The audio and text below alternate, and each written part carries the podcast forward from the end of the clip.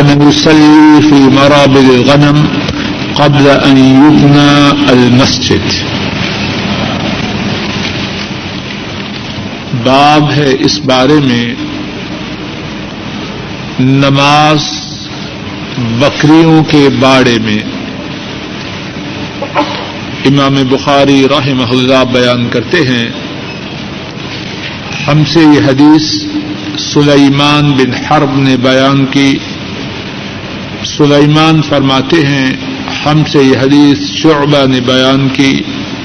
شعبہ ابو تیاح سے اور ابو تیاح حضرت انس رضی اللہ تعالی عنہ سے روایت کرتے ہیں۔ حضرت انس فرماتے ہیں، نبی کریم صلی اللہ علیہ وسلم بکری کے، بکریوں کے باڑا میں نماز پڑھتے تھے۔ پھر اس کے بعد میں نے حضرت انس رضی اللہ تعالی عنہ کو فرماتے ہوئے سنا، مسجد کے بنائے جانے سے پہلے نبی کریم صلی اللہ علیہ وسلم بکریوں کے باڑا میں نماز پڑھتے تھے۔ اس باب میں امام بخاری راہ اللہ یہ بات بیان فرما رہے ہیں کہ بکریوں کے باڑا میں نماز کا پڑھنا اس کا کیا حکم ہے۔ تو اس باب میں امام بخاری راہ اللہ نے حضرت انس رضی اللہ تعالی عنہ جو اللہ کے رسول صلی اللہ علیہ وسلم کے خادم تھے اور آپ صلی اللہ علیہ وسلم کے مدینہ منورہ میں تشریف لانے سے لے کر آپ کے اس دنیا سے انتقال فرما جانے تک آپ کی خدمت میں مشغول رہے۔ دس سال کا عرصہ اللہ کے رسول صلی اللہ علیہ وسلم کی خدمت میں مشغول رہے۔ وہ بیان کرتے ہیں کہ نبی مکرم صلی اللہ علیہ وسلم بکریوں کے باڑے میں نماز پڑھتے تھے اور حضرت انس رضی اللہ تعالی عنہ، ان کے جو شاگرد حضرت ابو طیاح ہیں، وہ بیان کرتے ہیں کہ حضرت انس نے پہلے یہ بات بتلائی کہ نبی کریم صلی اللہ علیہ وسلم بکریوں کے باڑے میں نماز پڑھتے تھے۔ پھر حضرت انس رضی اللہ تعالی عنہ نے پہلی بات کا استدراک کرتے ہوئے، پہلی بات کو مکمل کرتے ہوئے یہ فرمایا کہ مسجد کے بنائے جانے سے پہلے حضرت صلی اللہ علیہ وسلم بکریوں کے باڑے میں نماز پڑھتے تھے۔ اس باب کا اور اس باب میں جو حدیث پاک بیان کی گئی ہے، اس کی روشنی میں بات کا خلاصہ یہ ہے کہ نبی کریم صلی اللہ علیہ وسلم مسجد کے تعمیر ہو جانے کے بعد فرض نماز کی ادائیگی کے لیے اس بات کا اہتمام کرتے کہ نماز فرض مسجد میں پڑھی جائے۔ نمبر ایک بات یہ ہے۔ نمبر دو، مسجد کے تعمیر ہونے سے پہلے رسول کریم صلی اللہ علیہ وسلم بکریوں کے باڑے میں بھی نماز ادا کر لیتے ہیں۔ نمبر تین، اسی باب اور اسی حدیث کے حوالہ سے بات یہ ہے کہ اب بھی ضرورت کے وقت اگر مسجد موجود نہ ہو اور نماز کا وقت ہو جائے، اڑوس پڑوس میں مسجد نہ ہو، تو بکریوں کے باڑا میں نماز کا ادا کرنا درست اور جائز ہے۔ لیکن اگر مسجد موجود ہو، تو پھر مسلمان مرد کے لیے جو عاقل اور بالغ ہو، بیمار نہ ہو اور کوئی خطرہ نہ ہو، اس کے لیے اس بات کی اجازت نہیں کہ وہ مسجد کے بجائے بکریوں کے باڑے میں یا اپنی دکان میں یا اپنے گھر میں یا اپنی فیکٹری میں یا اپنے دفتر میں نماز پڑھے۔ اس کے لیے ضروری ہے کہ مسجد میں جا کے فرض نماز ادا کرے۔ اور گزشتہ ایک درس میں قدر تفصیل سے اللہ کی توفیق سے اس بارے میں بات گزر چکی ہے۔ اور یہ بات بھی بیان کی جا چکی ہے کہ حضرت عبداللہ ابن ام مکتوم رضی اللہ تعالی عنہ جو آنکھوں سے نابینا تھے اور ان کا گھر مسجد سے دور تھا، باقاعدگی سے انہیں مسجد میں لانے والا ساتھی موجود نہ تھا۔ اور مدینہ طیبہ میں اس وقت کی وہ مکوڑوں اور درندوں کے اذیت پہنچانے کا ڈر تھا اور حضرت عبداللہ اس کے ساتھ ساتھ بوڑھے ہو چکے تھے۔ ان کی ہڈیاں کمزور ہو چکی تھی عمر زیادہ ہو چکی تھی۔ اللہ کے رسول صلی اللہ علیہ وسلم سے انہوں نے فرض نماز اپنے گھر میں ادا کرنے کی اجازت چاہی، آپ نے انہیں اجازت نہ دی۔ آپ نے فرمایا، جب تم اذان کی آواز کو سنتے ہو تو مسجد میں آ کے جماعت کے ساتھ نماز ادا کرو۔ اس حدیث کے حوالے سے ایک اور بات یہ بیان کی کہ اگر اڑوس پڑوس میں مسجد نہ ہو تو اب بھی بکریوں کے باڑے میں نماز فرض پڑھنے کی اجازت ہے، لیکن اگر اڑوس پڑوس میں مسجد موجود ہو، تو پھر نہ مردوں کے لیے بکریوں میں، بکریوں کے باڑے میں نماز فرض پڑھنے کی اجازت ہے۔ نہ گھر میں، نہ دکان میں، نہ فیکٹری میں، نہ دفتر میں، بلکہ وہ مسجد میں جا کے نماز ادا کرے۔ بڑی نصیب سے۔ مواد ابل۔ قال حدثنا صدقة بن الفضل۔ قال أخبرنا سليمان بن حيان قال حدثنا عبيد الله النافع قال رأيت ابن عمر رضي الله تعالى أنهما يصلي إلى بعيره وقال رأيت النبي صلى الله عليه وسلم يفعله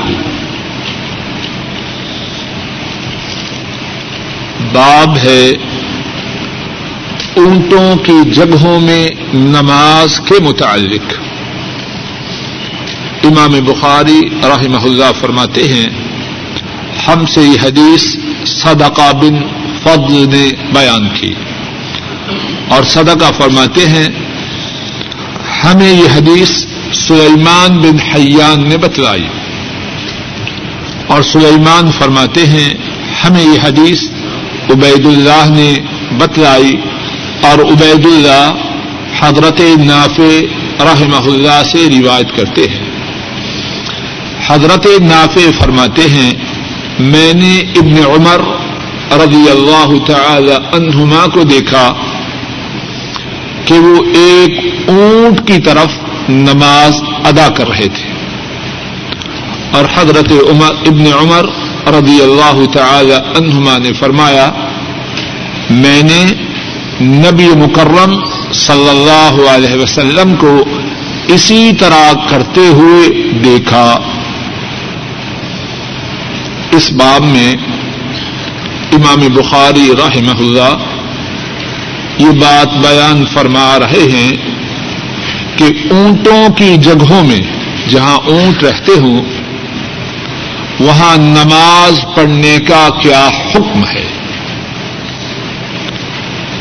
اس مسئلہ کو بیان کرنے کے لیے حضرت امام بخاری رحمہ اللہ جو روایت لائے ہیں، اس میں یہ ہے کہ حضرت نافع رحمہ اللہ جو عبداللہ ابن عمر کے شاگرد ہیں، ان کی روایت بیان کرتے ہیں، انہوں نے دیکھا کہ عبداللہ ابن عمر رضی اللہ تعالی عنہما جو اللہ کے نبی صلی اللہ علیہ وسلم کے ساتھی ان کے صحابی تھے، ان کو دیکھا کہ وہ نماز پڑھ رہے ہیں اور ان کے سامنے اونٹ ہے۔ اور نماز پڑھنے کے بعد حضرت عبداللہ بن عمر فرماتے ہیں، میں نے نبی کریم صلی اللہ علیہ وسلم کو اسی طرح کرتے ہوئے دیکھا کیا مقصد؟ جس طرح میں نے نماز ادا کی ہے اور میرے سامنے اونٹ تھا، اسی طرح اللہ کے نبی صلی اللہ علیہ وسلم نے نماز ادا کی اور ان کے سامنے اونٹ تھا۔ اس واقعہ میں ایک سے زیادہ مسئلے ہیں۔ ایک مسئلہ تو یہ ہے کہ جہاں اونٹ ہوں، وہاں نماز ادا کرنی درست ہے۔ عبداللہ ابن عمر رضی اللہ تعالی عنہما، انہوں نے نماز ادا کی۔ ان کے سامنے کیا تھا؟ اونٹ تھا۔ اور انہوں نے بتلایا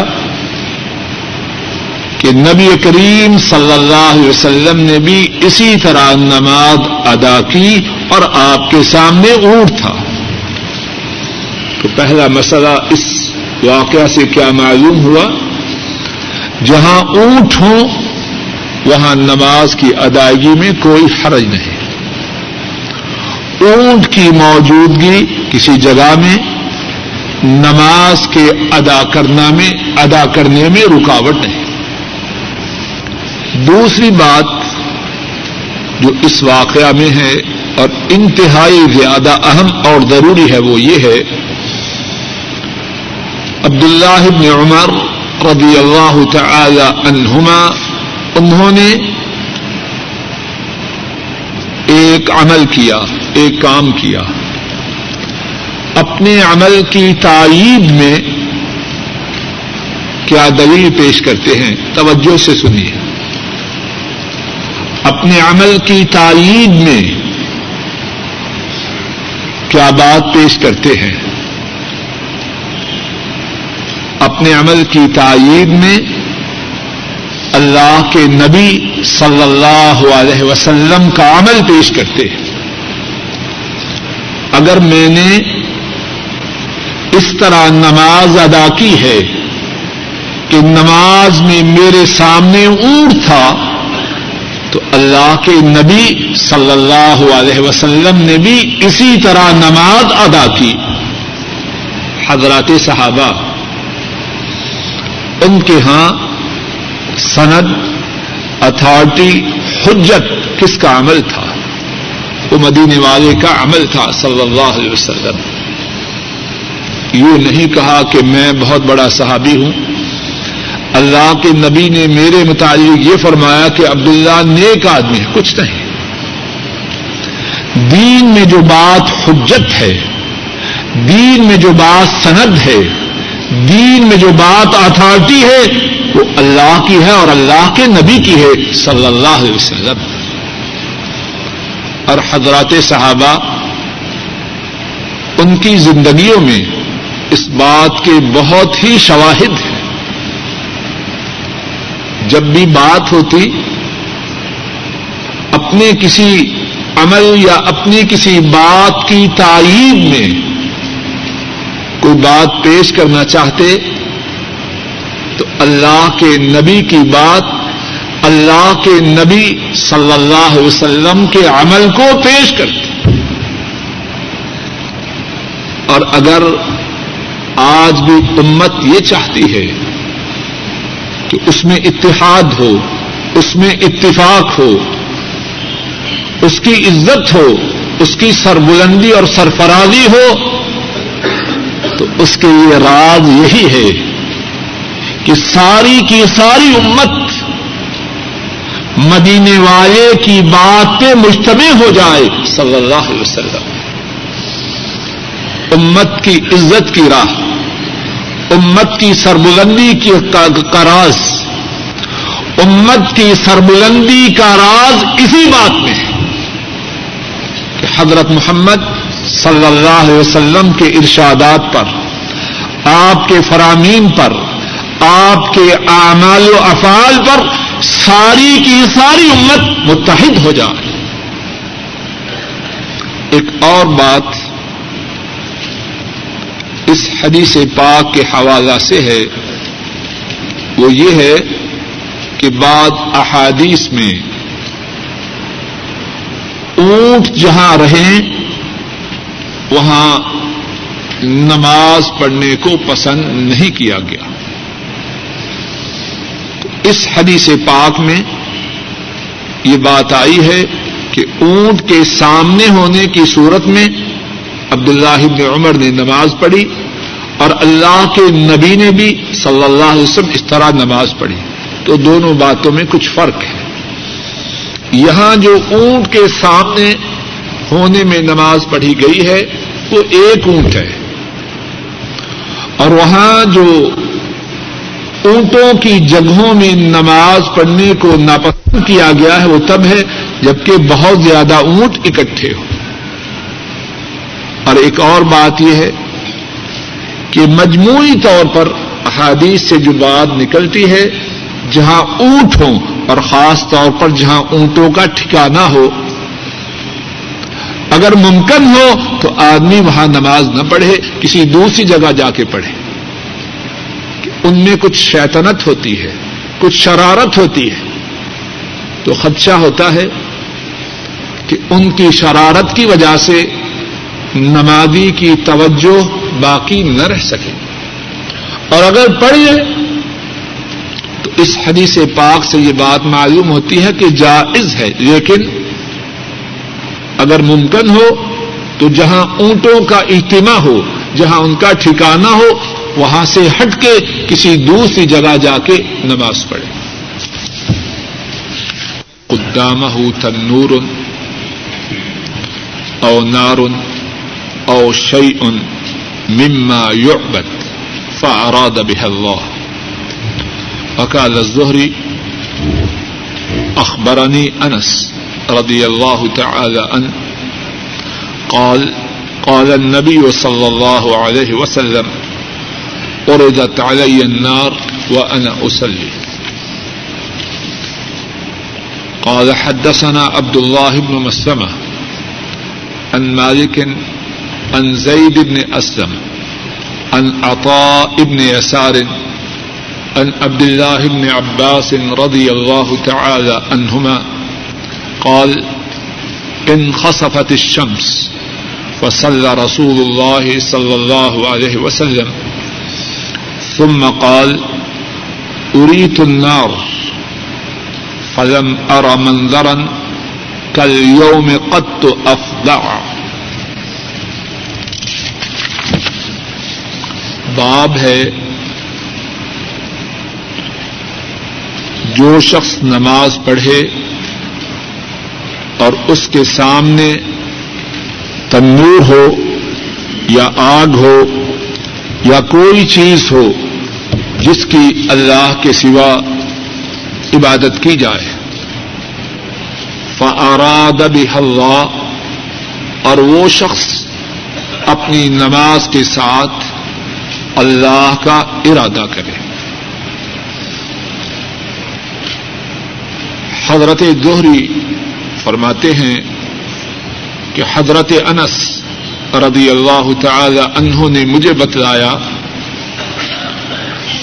کہ نبی کریم صلی اللہ علیہ وسلم نے ارشاد فرمایا،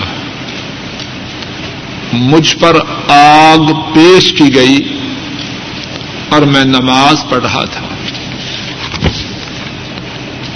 امام بخاری رحمہ اللہ بیان فرماتے ہیں، ہم سے یہ حدیث عبد اللہ مسلمہ نے بیان کی۔ عبد اللہ مسلمہ مالک سے اور مالک زید بن اسلم سے اور زید بن اسلم عطا بن یسار سے اور عطا بن یسار عبد اللہ عباس رضی اللہ تعالی عنہما سے روایت کرتے ہیں۔ حضرت عبد اللہ بن عباس رضی اللہ تعالی عنہما بیان فرماتے ہیں، سورج گرہن ہوا رسول اللہ صلی اللہ علیہ وسلم نے نماز پڑھی۔ پھر آپ نے فرمایا، مجھے آگ دکھائی گئی ہے۔ مجھے جہنم کی آگ دکھائی گئی ہے۔ اور میں نے آج ایسا سنگین منظر کبھی نہیں دیکھا۔ مجھے جہنم کی آگ دکھلائی گئی ہے اور میں نے آج جیسا سنگین منظر کبھی نہیں دیکھا۔ اس باب میں حضرت امام بخاری راہ محلہ یہ بات بیان فرما رہے ہیں۔ اگر کوئی شخص نماز ادا کرے اور اس کے سامنے آگ کا تنور ہو یا آگ ہو یا ایسی چیز ہو جس کی لوگ اللہ کے سوا عبادت کرتے ہیں۔ اور وہ جو نماز ادا کرنے والا ہے، اس کا مقصد آگ کی یا اس چیز کی عبادت نہ ہو، بلکہ اللہ کی عبادت ہو۔ تو اس شخص کی نماز کا کیا حکم ہے؟ اللہ کی رحمتیں ہوں بخارا کے اس مرد مجاہد پر۔ امت کو دین کی باتیں کیسے پیارے انداز سے سمجھا رہا ہے۔ کتنی دفعہ یہ بات بے ساختہ میری زبان پہ آتی ہے کہ جس طرح عقل مند مخلص اور ہمدرد ڈاکٹر تھوڑی تھوڑی دوائی مریض کو دیتا ہے تاکہ مریض کا فائدہ بھی ہو جائے اور مریض دوائی بھی لیتا جائے۔ حضرت امام بخاری دین کے مسائل چھوٹے چھوٹے کر کے امت کو سمجھا رہے ہیں۔ ابھی آج کے درس میں پہلا مسئلہ یہ بتلایا کہ بکریوں کے باڑا میں نماز کا ادا کرنا اس کا کیا حکم ہے۔ پھر دوسرا مسئلہ یہ بتلایا کہ جہاں اونٹ رہتے ہوں جہاں اونٹوں کا ٹھکانا ہو، وہاں نماز کا ادا کرنا اس کا کیا حکم ہے؟ اب تیسرا مسئلہ یہ بتلا رہے ہیں، اگر کوئی نماز پڑھنے والا نماز پڑھے، اس کے سامنے تنور ہو، یا آگ ہو، یا کوئی ایسی چیز ہو، جس کی لوگ اللہ کے سوا عبادت کرے، اور یہ نماز پڑھنے والا اس لیے نماز نہ پڑھ رہا ہو کہ وہ آگ کی عبادت کرتا ہے یا کسی چیز کی عبادت کرتا ہے، اس کا مقصود و مطلوب اللہ کی عبادت ہو، تو اس کی نماز کا کیا حکم ہے؟ اللہ کی رحمتیں ہوں اس مرد مجاہد پر۔ کس طرح چھوٹے چھوٹے مسئلے امت کو سمجھا رہے اور اس عظیم انسان کا امت پر احسان ہے اور ہم پر یہ بات لادم ہے کہ ان کے لیے اور ان ایسے دیگر امت کو دین کی باتیں سمجھانے والوں کے لیے ان کے لیے اللہ سے دعائیں کریں۔ اے اللہ، انہوں نے ہم پہ احسان کیا۔ اے اللہ، تو ان سے راضی ہو جا۔ ان کی قبروں کو اپنی رحمتوں سے برتے ان کے گناہوں کو معاف فرما، ان کے دراجات کو بلند فرما۔ اور ہمیں بھی توفیق عطا فرما کہ ہم بھی اسی طرح اللہ کے نبی کی سنت کو ان کی امت تک پہنچاتے رہے اور پھر امام بخاری راہ اللہ نے اس مسئلہ کو بیان کرنے کے لیے دو روایات بیان کی۔ پہلی روایت یہ، حضرت انس رضی اللہ تعالی ان وہ بیان فرماتے ہیں، نبی محترم صلی اللہ علیہ وسلم نے ارشاد فرمایا، مجھ پر جہنم کی آگ کو پیش کیا گیا اور میں نماز پڑھ رہا تھا۔ اور دوسری روایت، حضرت عبداللہ ابن عباس رضی اللہ تعالی عنہما کی امام بخاری رحمہ اللہ لائے ہیں، جس میں یہ ہے، حضرت عبداللہ ابن عباس فرماتے ہیں کہ سورج گرہن ہوا۔ رسول اللہ صلی اللہ علیہ وسلم نے نماز پڑھی، پھر آپ نے فرمایا، مجھے جہنم کی آگ دکھلائی گئی۔ اور میں نے جیسا سنگین منظر جہنم کی آگ کا آج دیکھا، میں نے ایسا سنگین منظر کبھی نہیں دیکھا۔ ان دو روایات میں ایک سے زیادہ مسائل ہیں۔ ایک ایک کر کے اللہ کی توفیق سے آپ کے سامنے پیش کرتا ہوں۔ پہلا مسئلہ یہ ہے کہ جب سورج گرہن ہو، اس وقت نبی کریم صلی اللہ علیہ وسلم کا طریقہ مبارک یہ تھا کہ آپ اللہ کے حدود نماز کے لیے کھڑے ہوتے۔ آپ خود بھی نماز پڑھتے اور حضرات صحابہ بھی آپ کے ساتھ نماز میں شریک ہوتے۔ دوسری بات اس حدیث پاک میں یہ ہے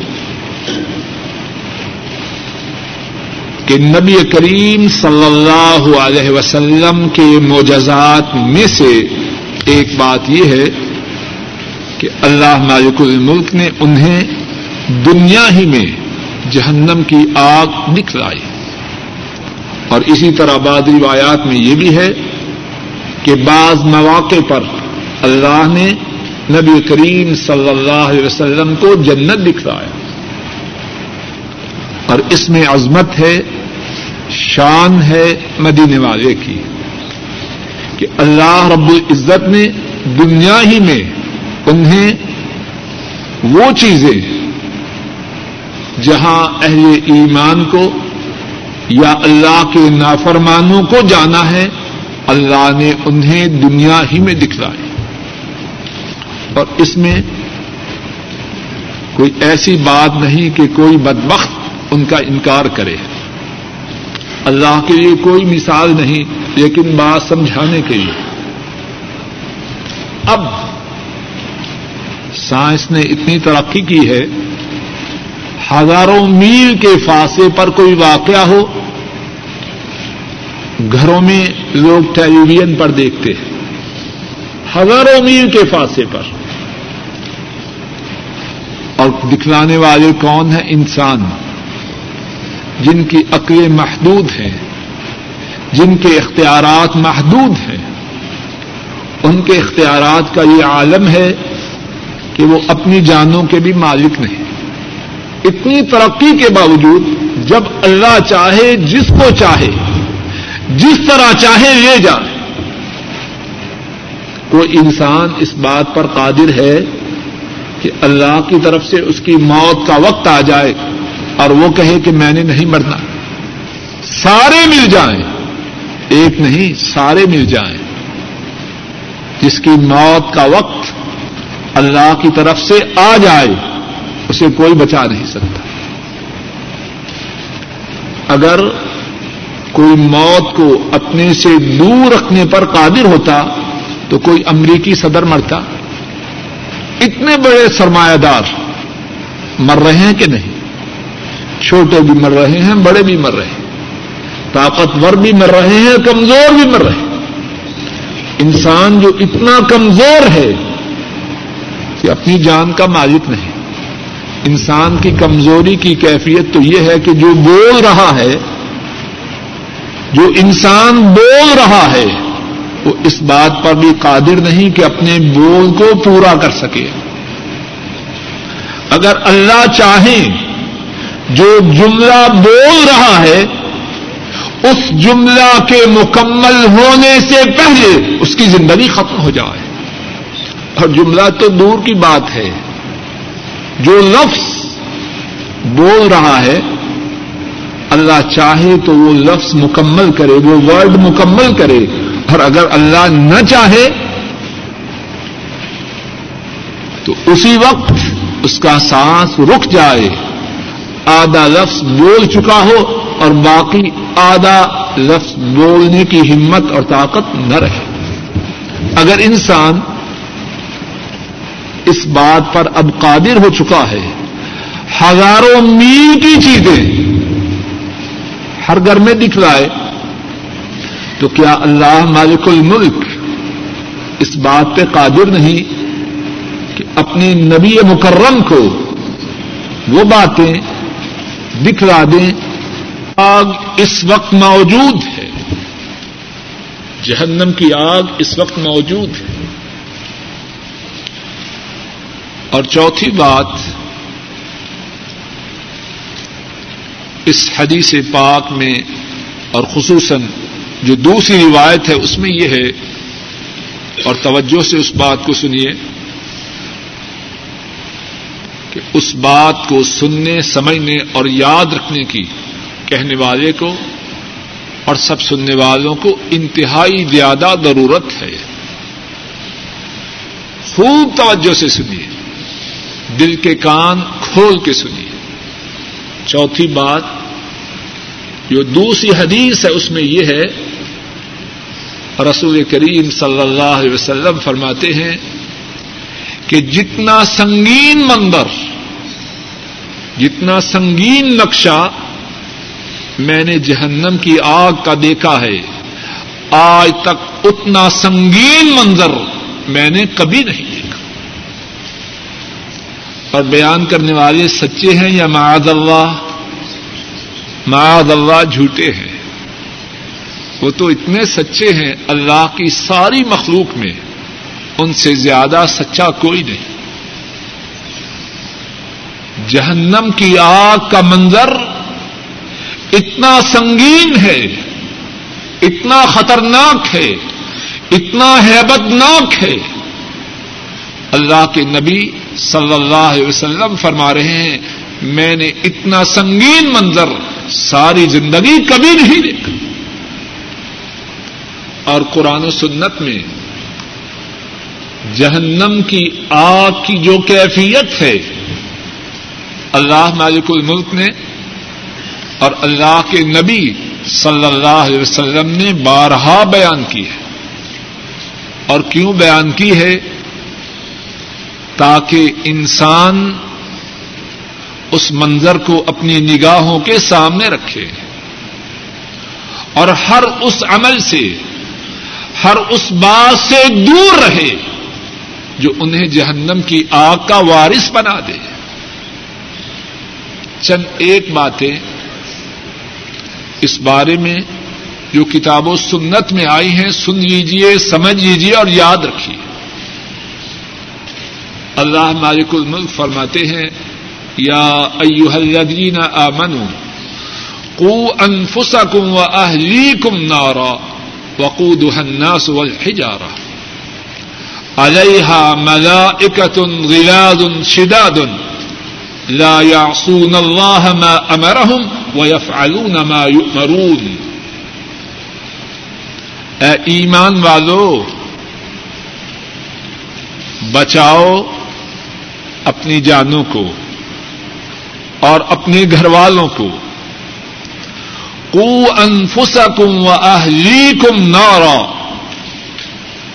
اے ایمان والو، بچاؤ اپنی جانوں کو اور اپنے گھر والوں کو آگ سے۔ اور وہ آگ کیسی ہے؟ وقود الناس والحجارہ اس کا جو ایندھن ہے، وہ انسان ہے اور پتھر۔ اور جس آگ کا ایندھن انسان اور پتھر ہوں گے، وہ کیسی؟ اور کتنا پیارا انداز ہے اللہ کا سمجھانے کا۔ گرمی کے آنے سے پہلے ہر عقل مند باپ اس بات کی فکر کرتا ہے، گرمی آ رہی ہے، بچے ہیں ننے مننے اور بچے ہیں پڑھنے والے۔ گرمی کی شدت کے بچاؤ سے بچاؤ کے لیے کچھ بندوبست چاہیے۔ جس کے امکانات پنکھا کے خریدنے کے ہے وہ پنکھا کے خریدنے کے متعلق سوچتا ہے۔ جس کے وسائل زیادہ ہیں، وہ کولر خریدتا ہے۔ جس کے وسائل اور زیادہ ہیں، وہ ایئر کنڈیشن خرید رہا ہے۔ اگر فریج ٹھیک نہیں تو اسے ٹھیک کروا رہا ہے۔ اگر موجود نہیں تو اس کے خریدنے کی فکر کر رہا ہے کہ گرمی کی شدت کے دن آ رہے ہیں، کیسے گزرے گی؟ ہے کہ نہیں ایسی بات؟ ایسی بات ہے کہ نہیں۔ جہنم کی آگ سے بچانے کے لیے کیا بندوبست ہم کر رہے ہیں؟ اپنے آپ کو بچانے کے لیے، اپنے پیارے گھر والوں کو بچانے کے لیے۔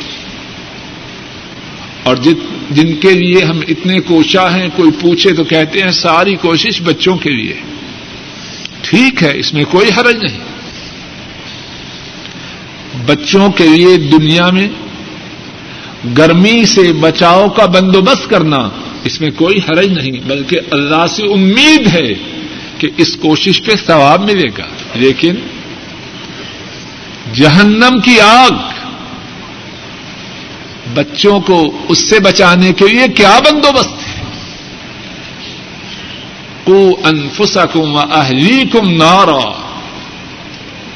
اے ایمان والو، اپنی جانوں کو اور اپنے گھر والوں کو جہنم کی آگ سے بچاؤ۔ اور وہ آگ کیسی ہے؟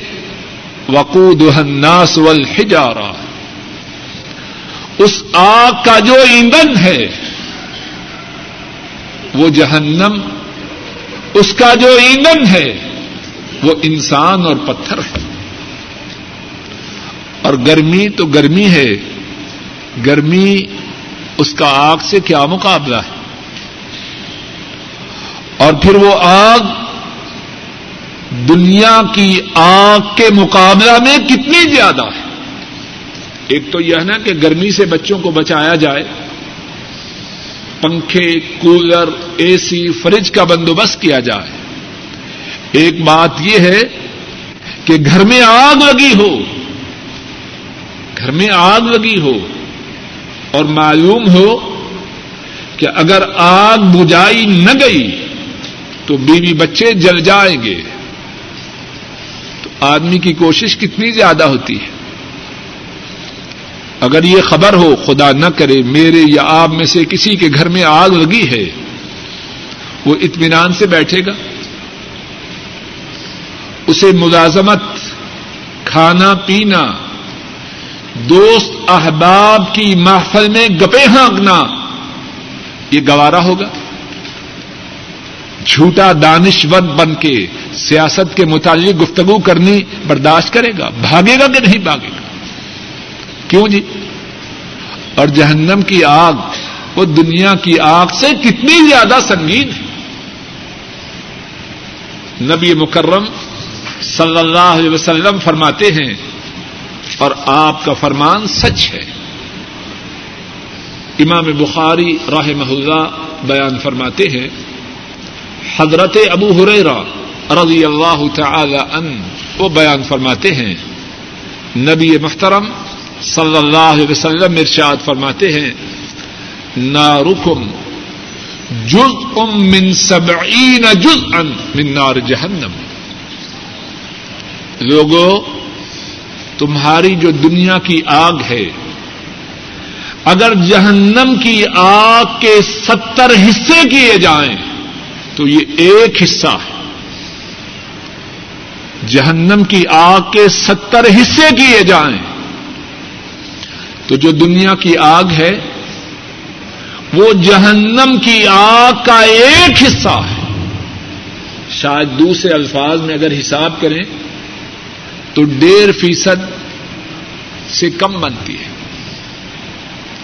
جہنم کی آگ ایک طرف ہو، دنیا کی آگ دوسری طرف اور اگر نسبت نکالیں تو یہ ون پوائنٹ فائیو بھی نہیں بنتی، اس سے کم ہوگی۔ کیوں جی؟ کوئی ہے حساب والا؟ اس سے بھی کم ہے۔ جہنم کی آگ کا ڈیڑھ فیصد، دنیا کی آگ اس سے بھی کم ہے۔ اور یہ ڈیڑھ فیصد جو آگ ہے ون پوائنٹ فائیو یا اس سے بھی کم۔ اگر کسی کے گھر میں یہ آگ لگی ہو، اسے چین آئے گا۔ اگر اس آگ سے اپنے گھر والوں کو بچانے کے لیے چین نہیں، تو اس بات پہ کیسے چین ہے کہ جوان بچے، جوان بچیاں اور پسندیدہ بیویاں جہنم کی آگ کا ایندھن بن رہے ہیں اور وہ خاموش اپنے کام میں مست ہے۔ اور رسول کریم صلی اللہ علیہ وسلم نے کیا خوب فرمایا۔ فرمایا، ما رائے تو مصر النار ربحا فرمایا، میں نے جہنم کی آگ ایسی کوئی سنگین چیز نہیں دیکھی کہ کوئی شخص اس سے بھاگنا بھی چاہے اور پھر مزے کی نیند بھی سو جائے. یہ دونوں باتیں اکٹھی نہیں ہو سکتی۔ جس کے سینا میں یہ تڑپ ہے کہ جہنم کی آگ سے بچ جاؤں، وہ غفلت کی نیند کب سو سکتا ہے؟ اور کہنے والا بھی اور سننے والے بھی اس دن کے آنے سے پہلے پہلے اپنا محاسبہ کریں، ہم کن میں سے ہیں؟ رات گیارہ بارہ ایک دو بجے تک اللہ کی نافرمانی کے پروگرام دیکھے اور سنے جا رہے ہیں۔ اور اللہ کی طرف منادی کرنے والا ساڑھے چار بجے منادی کرتا ہے، آ جاؤ نماز کی طرف، آ جاؤ فلاح کی طرف۔ کتنے ہیں جو جہنم کی آگ سے بھاگنے والے ہیں، جہنم کی آگ سے بھاگتے ہوئے اللہ کے حضور حاضر ہوتے ہیں۔ اور خصوصاً جبکہ دن ہو جمعے کا، ماشاء اللہ تبارک الرحمن، ساری رات یا رات کا بہت زیادہ حصہ اللہ کی نافرمانی کے پروگرام دیکھنے اور سننے میں بسر ہوا۔ یا اللہ کی نافرمانی کے پروگرام دیکھے، سنے نہیں تو کسی پارک میں بسر ہوا ہے کہ جی صبح چھٹی ہے۔ اور صبح چھٹی کا مقصد یہ ہے کہ فجر کی نماز اگر پڑھنی ہے تو تب پڑھے جب بھی بیدار ہو نو بجے اٹھے تو تب بھی کوئی بات نہیں۔ دس بجے اٹھے تو تب بھی کوئی بات نہیں۔ جی آج چھٹی۔ ہے اے ظالم، اللہ کیا فرماتے ہیں؟ کو انفسکم و اہلیکم نارا اپنے آپ کو، اپنی جانوں کو اور اپنے گھر والوں کو جہنم کی آگ سے بچا۔ اور اللہ کے نبی فرماتے ہیں کہ جو جہنم کی آگ سے بھاگنے والا ہے، اسے چین کی، اسے غفلت کی نیند کب آتی ہے؟ اور اللہ کے نبی نے فرمایا صلی اللہ علیہ وسلم، نار جہنم، فضلت على ناركم بسبعين ناركم جزء من سبعين جزءا من نار جہنم۔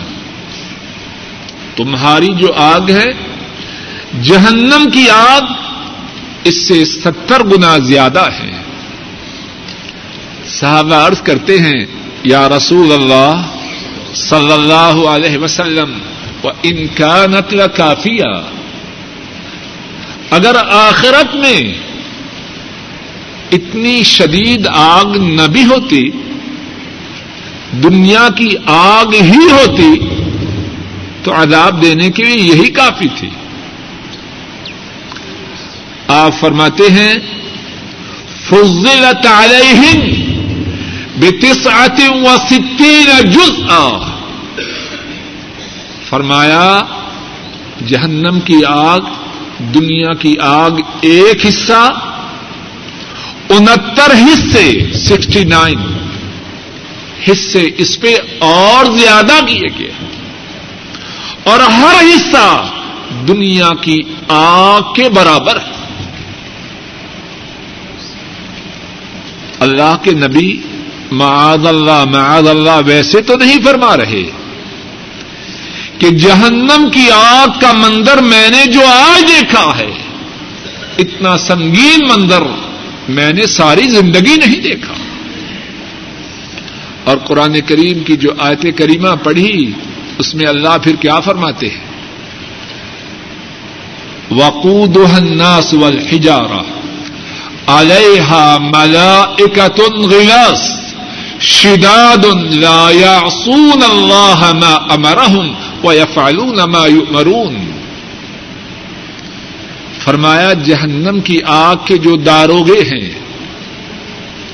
وہاں جو گارڈز ہیں، وہ کون ہیں؟ وہ ہیں کہ ماشاء اللہ ملک ہے اپنا، پاکستان۔ رشوت دی اور رجسٹر میں ہے کہ جیل کے اندر ہے۔ اور رات کو اپنے گھر میں ہے۔ وہاں یہ بات نہیں علیہ ملائکہ۔ اس جہنم کے جو داروگے ہیں وہ فرشتے ہیں۔ اور کیسے فرشتے ہیں؟ شداد غلاس وہ فرشتے شدید ہیں اور سخت دل۔ جب زندگی بسر کی اللہ کی نافرمانی میں زندگی بسر کی سیاہکاریوں میں۔ اب جانا بھی جہنم میں ہے اور جہنم کے جو داروغے ہیں، وہ بھی اللہ نے وہ رکھے ہیں جو غلیب ہیں، شدید ہیں۔ نرمی اور رحم دلی وہاں اس کا نام و نشان نہیں۔ یہ نہیں، منتیں کی، رشوت دی، اپروچ کی اور خلاصی ہو گئی، یہ بات کوئی کام نہ آئے گی۔ لا يعصون اللہ ما امرهم اللہ نے انہیں جو حکم دیا ہے، ان ظالموں کو عذاب دو۔ وہ اللہ کے حکم کی نافرمانی نہ کریں گے۔ وَيَفْعَلُونَ مَا يُؤْمَرُونَ۔ اللہ کی طرف سے ان ظالموں کو سزا دینے کے متعلق جو انسٹرکشنز آئیں گی، وہ ان کی تعمیل کریں گے۔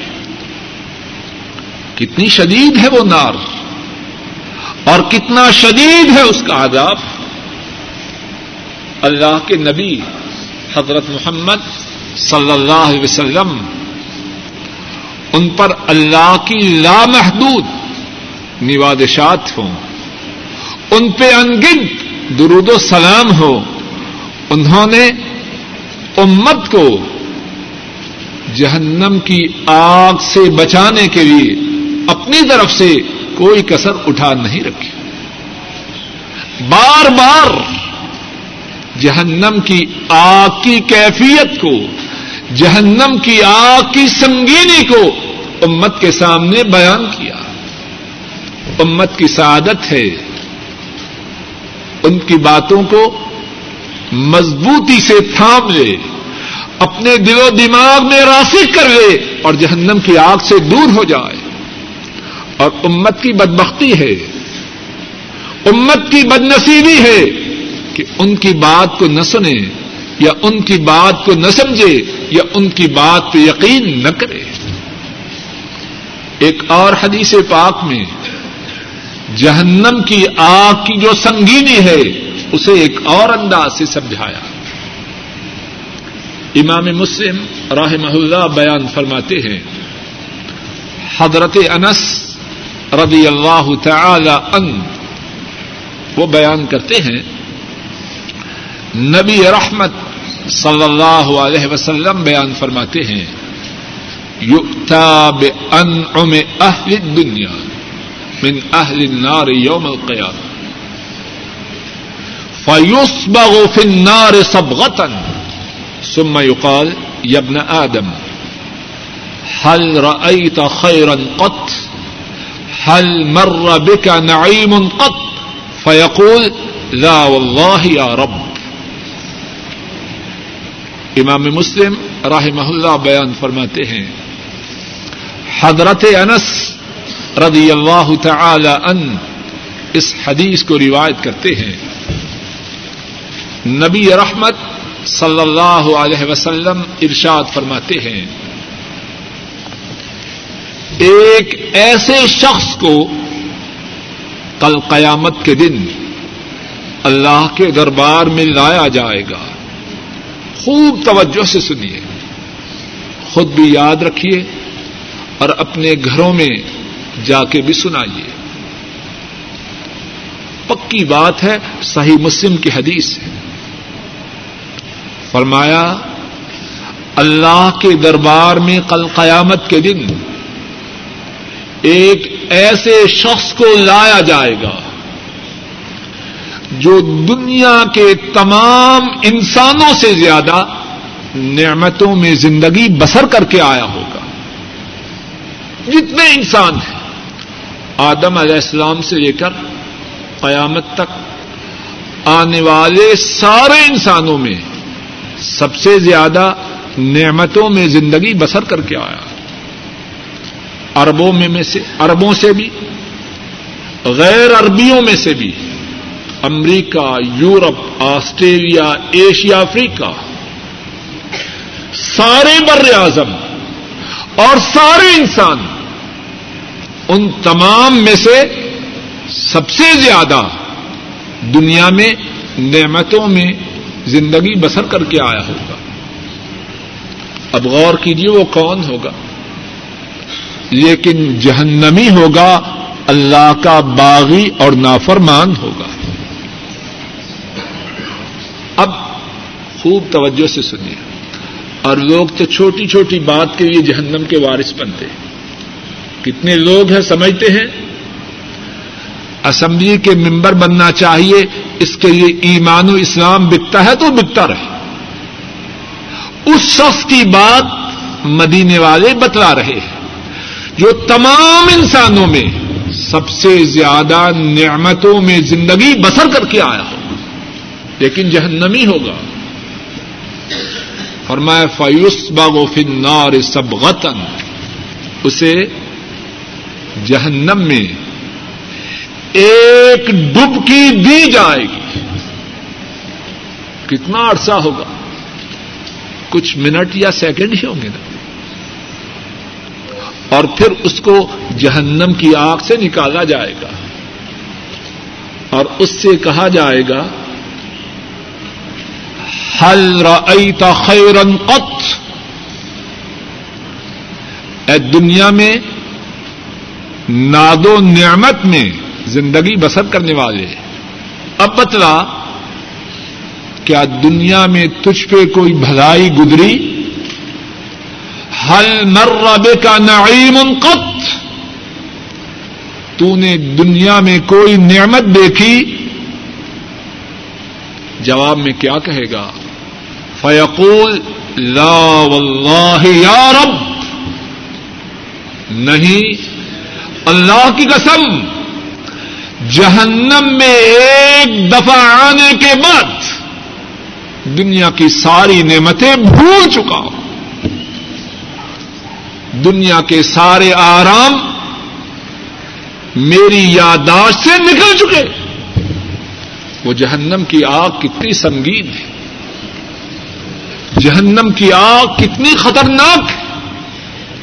اس حدیث پاک میں ایک بات یہ بھی ہے کہ جہنم کی آگ انتہائی سنگین ہے۔ اللہ مالک الملک اپنے فضل و کرم سے کہنے والے کو، سب سننے والوں کو، ہماری اولادوں کو، ہمارے گھر والوں کو، تمام اہل ایمان کو جہنم کی آگ سے محفوظ رکھے۔ اے اللہ ہمارے گناہوں کو معاف فرما۔ اے اللہ ہماری نیکیوں کو قبول فرما۔ اے اللہ، اپنے فضل و کرم سے امت پہ جو مصیبت آئی ہے، اس مصیبت کو دور فرما۔ اے کہ اگر کسی کو زکوٰۃ دی جائے، تو کیا اس کو بتلانا ضروری ہے کہ یہ رقم زکوٰۃ کی ہے؟ جواب یہ ہے کہ کوئی بتلانا ضروری نہیں۔ ہاں اگر اس شخص کے متعلق معلوم ہی نہیں کہ وہ زکوٰۃ کا مستحق ہے کہ نہیں، تو پھر کسی نہ کسی انداز سے یہ معلوم کر لینا چاہیے تاکہ مستحق شخص کو زکوٰۃ دی جائے۔ اور اگر معلوم ہے کہ وہ شخص زکوٰۃ کا صحیح معنوں میں مستحق ہیں، تو کوئی بتلانا ضروری نہیں۔ ایک سوال یہ ہے کہ خواب میں کسی نے یہ دیکھا کہ اسے کہا گیا ہے، تم یہ وظیفہ پڑھو۔ تو اس وظیفہ کی حیثیت کیا ہے؟ اچھی طرح اس سوال کا جواب جواب سن لیجیے کیونکہ بہت سے لوگ خوابوں کی وجہ سے گمراہی کا شکار ہوتے ہیں۔ دین میں جو بات حجت ہے، وہ اللہ کی کتاب قرآن کریم ہے اور نبی کریم صلی اللہ علیہ وسلم کی سنت پاک ہے۔ جہاں تک خوابوں کا تعلق ہے، تو جو خواب حجت ہے، سند ہے، اتھارٹی ہے، وہ اللہ کے انبیاء رسولوں کے خواب ہیں۔ باقی لوگوں کے خواب صحیح بھی ہو سکتے ہیں، غلط بھی ہو سکتے ہیں۔ اگر خواب میں کوئی ایسی بات ہو جو کتاب و سنت کے مطابق ہے، اس پہ عمل کیا جائے۔ اور اگر خواب کی کوئی بات کتاب و سنت کے خلاف ہو، تو وہ یہ آدمی سمجھ لے کہ اس کا خواب شیطان کی طرف سے ہے۔ اور وہ اپنے آپ کو زیادہ سے زیادہ شیطان سے دور رکھنے کے لیے، زیادہ سے زیادہ اللہ کی بندگی کرے، اللہ کی عبادت کرے۔ جو چھ کتابیں مشہور ہیں، ان کے نام دریافت کیے گئے ہیں۔ ان میں سے پہلی کتاب صحیح بخاری، دوسری کتاب صحیح مسلم، تیسری کتاب سنن نبی داود چوتھی کتاب سنن النسائی، پانچویں کتاب سنن ترمدی اور چھٹی کتاب سنن ابن ماجہ۔ دوبارہ سن لیجیے سوال یہ ہے کہ اگر کوئی شخص ہوائی جہاز میں یا بحری جہاز میں فرض نماز پڑھے تو کیا اس نماز کو دوبارہ دوہرائے جواب یہ ہے کہ دوہرانے کی ضرورت نہیں۔ اللہ کا شکر کرے کہ اللہ تعالیٰ نے اسے ہوائی جہاز میں یا بحری جہاز میں نماز ادا کرنے کی توفیق عطا فرمائی۔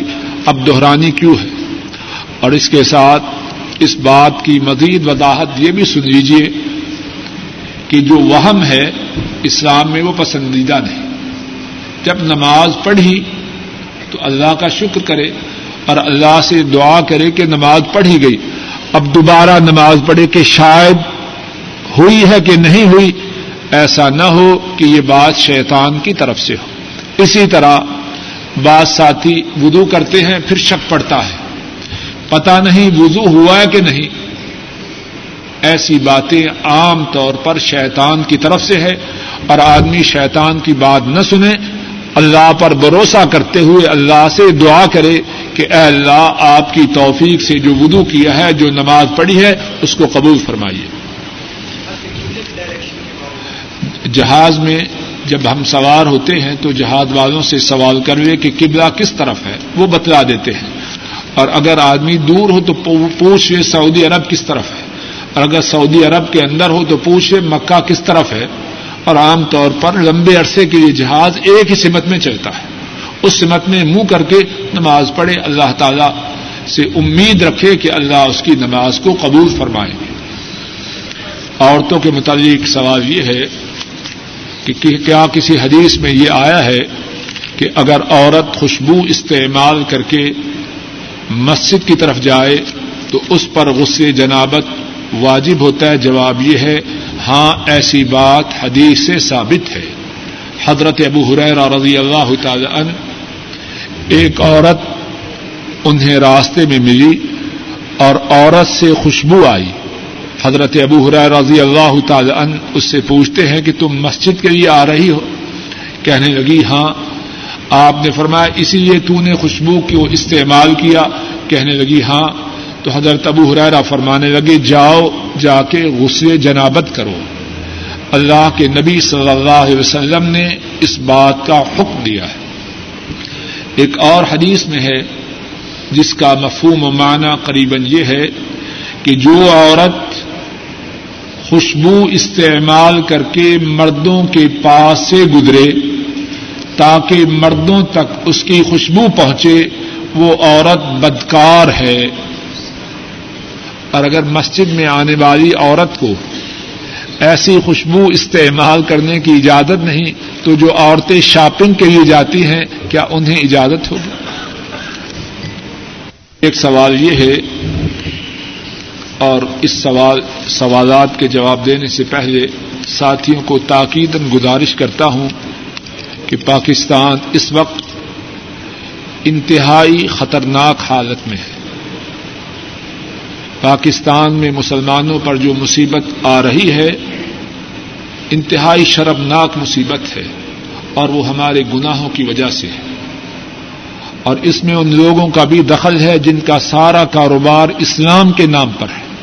انہوں نے بھی اس موقع پر عقلمندی کا مظاہرہ نہیں کیا۔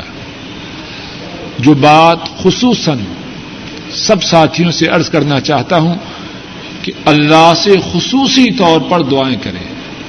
کہ اللہ اس مصیبت کو جو ہمارے گناہوں کی وجہ سے اور ہمارے بہت سے اسلام کا نام لینے والوں کی غیر عقل مندی کی وجہ سے ہمارے سروں پر آئی ہے، اللہ اس مصیبت کو دور کرے۔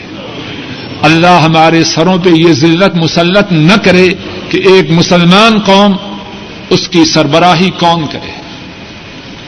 ہر مسلمان اسے چاہیے کہ اس بارے میں اللہ سے آجزی سے، خلوص سے اسرار سے الحا سے بار بار دعا کرے کہ شاید وہ بات جو ہماری بے وقوفی اور گناہوں